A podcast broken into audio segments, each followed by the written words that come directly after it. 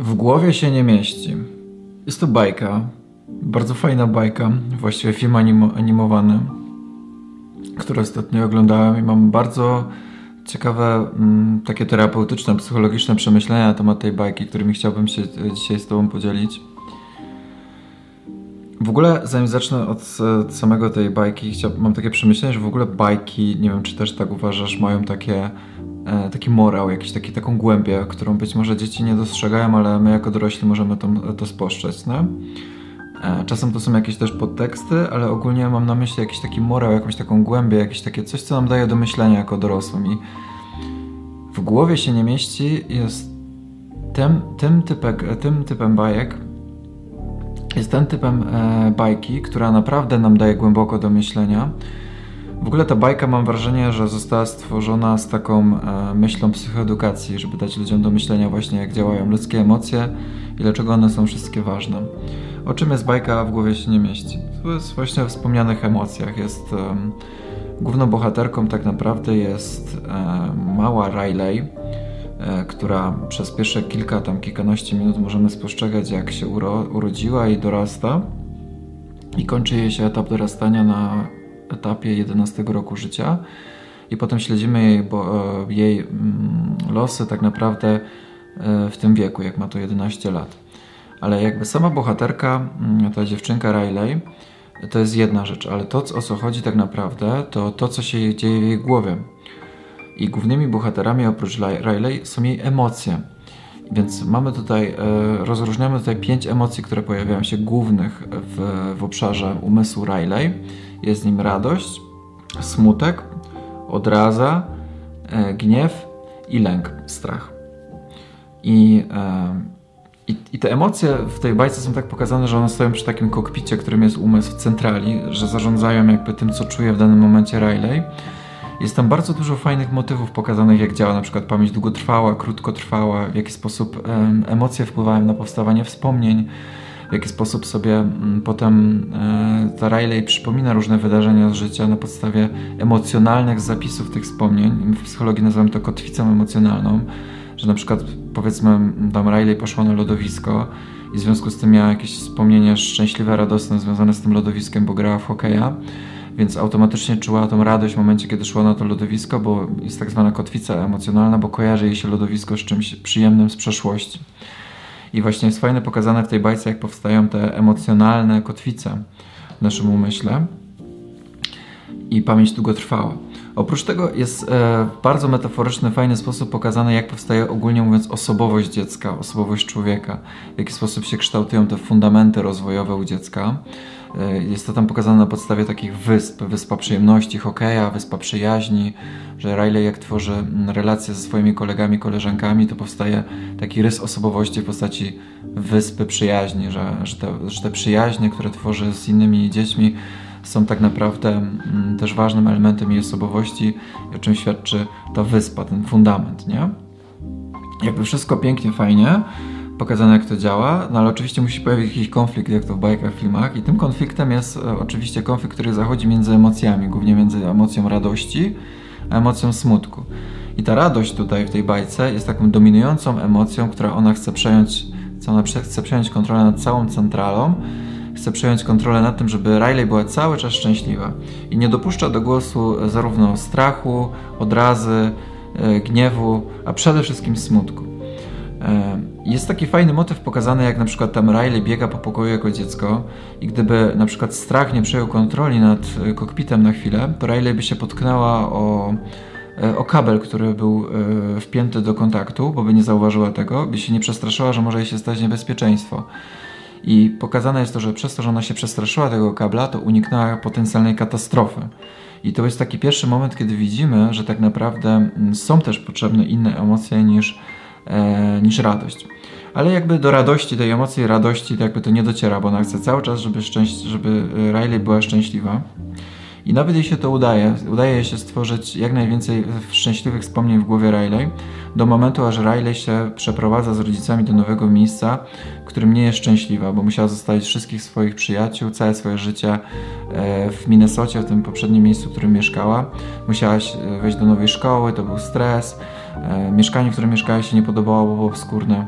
I ta e, emocja radości cały czas próbowała na siłę znaleźć jakieś pozytywne aspekty tej nowej sytuacji, próbując jakby e, wyprzeć, stłumić ten nieprzyjemny aspekt nowej sytuacji związanej ze stresem.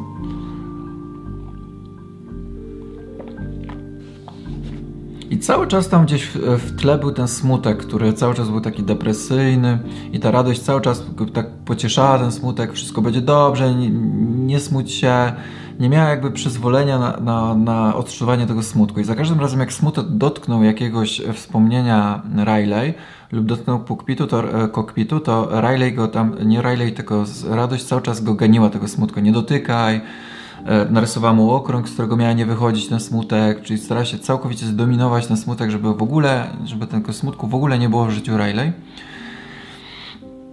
I jakby moment zwrotny w filmie zachodzi w momencie, kiedy mm, smutek przez przypadek starał się przejąć wspomnienia Riley, e, żeby nadać im smutny wydźwięk w momencie, kiedy te Riley się przeprowadziła do nowego miejsca i odczuwała ogólnomurmiany smutek.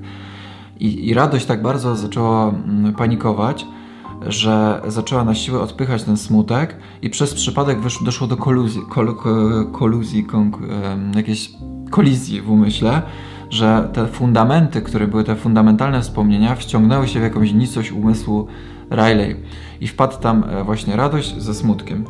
I oni e, i e, efektem było, takie, efektem było to, że nie było emocji radości i emocji smutku w, umysłu, w umyśle Riley. Przez co ogólnie mówiąc, dziecko zaczęło doświadczać takiej anhedonii, spłaszczenia emocjonalnego. Przestało czuć zarówno smutek, jak i zarówno radość, więc była taka po prostu totalnie spłaszczona. I radość i e, smutek znaleźli się w jakiejś dziwnej przestrzeni umysłu, e, z której musieli się jak najszybciej wydostać i podjąć podróż do powrotu do centrali, żeby e, na nowo zacząć, żeby Riley na nowo zaczęła doświadczać emocji radości, szczęścia, ale też smutku. I ta podróż tak naprawdę mm, tej radości i smutku po umyśle Riley pokazuje tą relację, która się zacieśla między emocją smutku a radości i to, co jest ciekawe, że przez większość filmu możemy zauważyć, jaką straszną, toksyczną pozytywnością emanuje ta emocja radości, jak cały czas gani ten smutek i mówi, że e, przestań tutaj smucić, że wszystko będzie dobrze i, i jakby bardzo widać ten mocny aspekt toksycznej pozytywności ten, e, e tej, tego, tej radości. I mo mo kolejnym momentem zwrotnym jest w momencie, kiedy poznają na drodze wyimaginowanego przyjaciela Riley, który był jakąś tam wymyśloną postacią e, z jej umysłu. I ta e, wyimaginowana postać, ten słonio, kot, nie wiem co to było, wpadł e, w taki moment depresyjny, bo tam stracił jakieś ważne rzeczy ze swojego mm, świata, tam jakieś zabawki. E, I zaczął, wpadł, wpadł po prostu w depresję, że zaczął tam płakać, tak z moim językiem, zdekompensował się, czyli miał takie załamanie psychiczne i, i, I, radość cały czas próbowała go pocieszać, że nam wszystko będzie dobrze, nie płacz, wszystko jest ok, zaraz ruszymy, ale to nie działało. Ale do akcji wkroczył smutek, który jakby zidentyfikował się ze smutkiem e, tej postaci. Powiedział, że rozumiem cię, że jest przykro, czasem w życiu jest tak ciężko, no nie mogę, domyślam się, co możesz czuć. I jakby pokazał zrozumienie na ten smutek i sobie po prostu posiedzieli razem w tym smutku, popłakali i to przyniosło właśnie ulgę tej postaci. Ona się nagle poczuła lepiej. I radość w ogóle nie była w stanie tego zrozumieć. Jak to się stało? Jak ty to zrobiłaś? Przecież siedziałaś i płakałaś razem z nim. W jaki sposób mogło mu to pomóc, nie będąc pozytywnym? Dlaczego mu to pomogło, jak była y, negatywna, nie? I radość do radości cały czas to nie docierało. I cały czas na tej drodze do powrotu do centrali radość jakby mm, uważała smutek za jakąś gorszą emocję, która jest w tym umyśle Riley, ale równie dobrze mogłoby jej nie być. I drugim motywem w, e, w, tej bajce jest to, że w trakcie oglądania, e, jakby w trakcie podróży tej radości i smutku, możemy zauważyć, że te wyspy, którymi były częściami osobowości Riley, zaczynają rozpadać się, spadać w przepaść. I w bajce jest to przedstawione jako coś strasznego. O nie, ona traci tą wyspę przyjemności, wyspę przyjaźni, wyspę wygłupów z ojcem, nie? I to była taka scena, jak ojciec wszedł do pokoju Riley, która była załamana i próbował ją rozśmieszyć, robiąc głupie miny i zawsze to pomagało, bo ona też się zaczęła z nim wygłupiać, a teraz zaczęła rea- przestała reagować. I w bajce jest to przedstawione jako coś, coś że jakaś część osobowości e, spada w przepaść i, i, i znika, że to jest coś złego, nie? A, a tak naprawdę to jest coś dobrego, bo to jest naturalny etap rozwoju dziecka, dojrzewania tak naprawdę.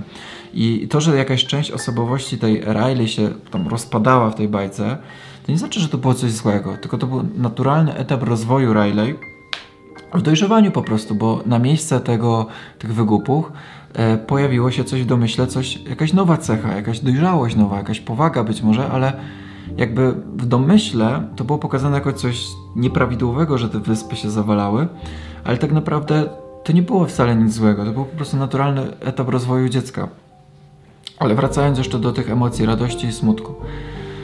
E, no i konkluzja tej bajki jest taka, e, w całej tej toksycznej pozytywności, tej emocji radości, po, po, konkluzja jest taka, że radość na, na końcu bajki dochodzi do wniosku, że e, jak widzi pewne wspomnienia Riley, że tak naprawdę gdyby nie smutek, to nie powstałaby pewna więź z jej rodzicami i z innymi bliskimi osobami w życiu Riley, że to tak naprawdę ten smutek sprawił, że mm, Riley podjęła pewne decyzje, które nie były dla niej destrukcyjne, tylko właśnie dobre, i że właśnie ten smutek sprawił, że mogła doświadczyć pewnej bliskości z ludźmi i do radości w końcu to dociera. Do, do, w końcu to dociera, że ten smutek i tak naprawdę każda inna emocja, która tam była, lęk, odraza, że tam odraza się pojawiała, jak Riley miała zjeść jakąś tru, trującą rzecz paskudną i ta odraza jakby uchroniła ją przed tym, żeby się zatruła. I do radości dociera to, że każda emocja w umyśle jest potrzebna i ma jakąś funkcję, i końców, i morał jest taki właśnie, że życie tak naprawdę, nie tylko dziecka, ale człowieka, nie polega tylko na byciu szczęśliwym, ale też na byciu nieszczęśliwym i na znalezieniu na to przestrzeń, na doświadczeniu całej gamy emocji w umyśle człowieka. Że tak naprawdę zdrowie nie polega na byciu szczęśliwym, tylko polega na nauczeniu się doświadczenia całej gamy emocji i na nauce radzenia sobie z tym, zarówno ze smutkiem, z odrazą, ze strachem, ale też z radością. I właśnie życie polega na doświadczeniu całej gamy emocji. I to radość e, jakby zaczyna rozumieć i zaczyna współpracować na końcu bajki z każdą emocją i pokazuje właśnie to, że to jest, to jest właśnie natura. Natura właśnie e, ludzkiego życia. Na tym polega właśnie życie. Na czuciu i doświadczeniu wszystkiego, a nie tylko na byciu szczęśliwym i udawaniu, że smutek jest czymś złym, że złość jest czymś złym, wypieranie, spychanie tego w jakieś meandry podświadomości, bo tam w ogóle w tej bajce jest pokazane, jak wygląda podświadomość, jakieś abstrakcyjne myślenie. Bardzo, bardzo metaforyczna, symboliczna bajka. Bardzo polecam tą bajkę do obejrzenia wszystkim, e, nie, nie tylko dzieciom, dorosłym, bo ma naprawdę głębokie symboliczne znaczenie i daje do myślenia. Więc dużo się tu pojawia spoilerów, w ogóle przepraszam w związku z tą bajką, ale myślę, że tu nie chodzi w taką fabułę jako taką, tylko po prostu to symboliczne znaczenie tej, tej bajki i to, jakie nam, jak nam daje do myślenia w związku z, z przekazem. Więc jak najbardziej polecam e, z psychologicznego punktu widzenia i nie tylko, bo też jest kawał, kawałek fajnej rozrywki do obejrzenia. Dziękuję.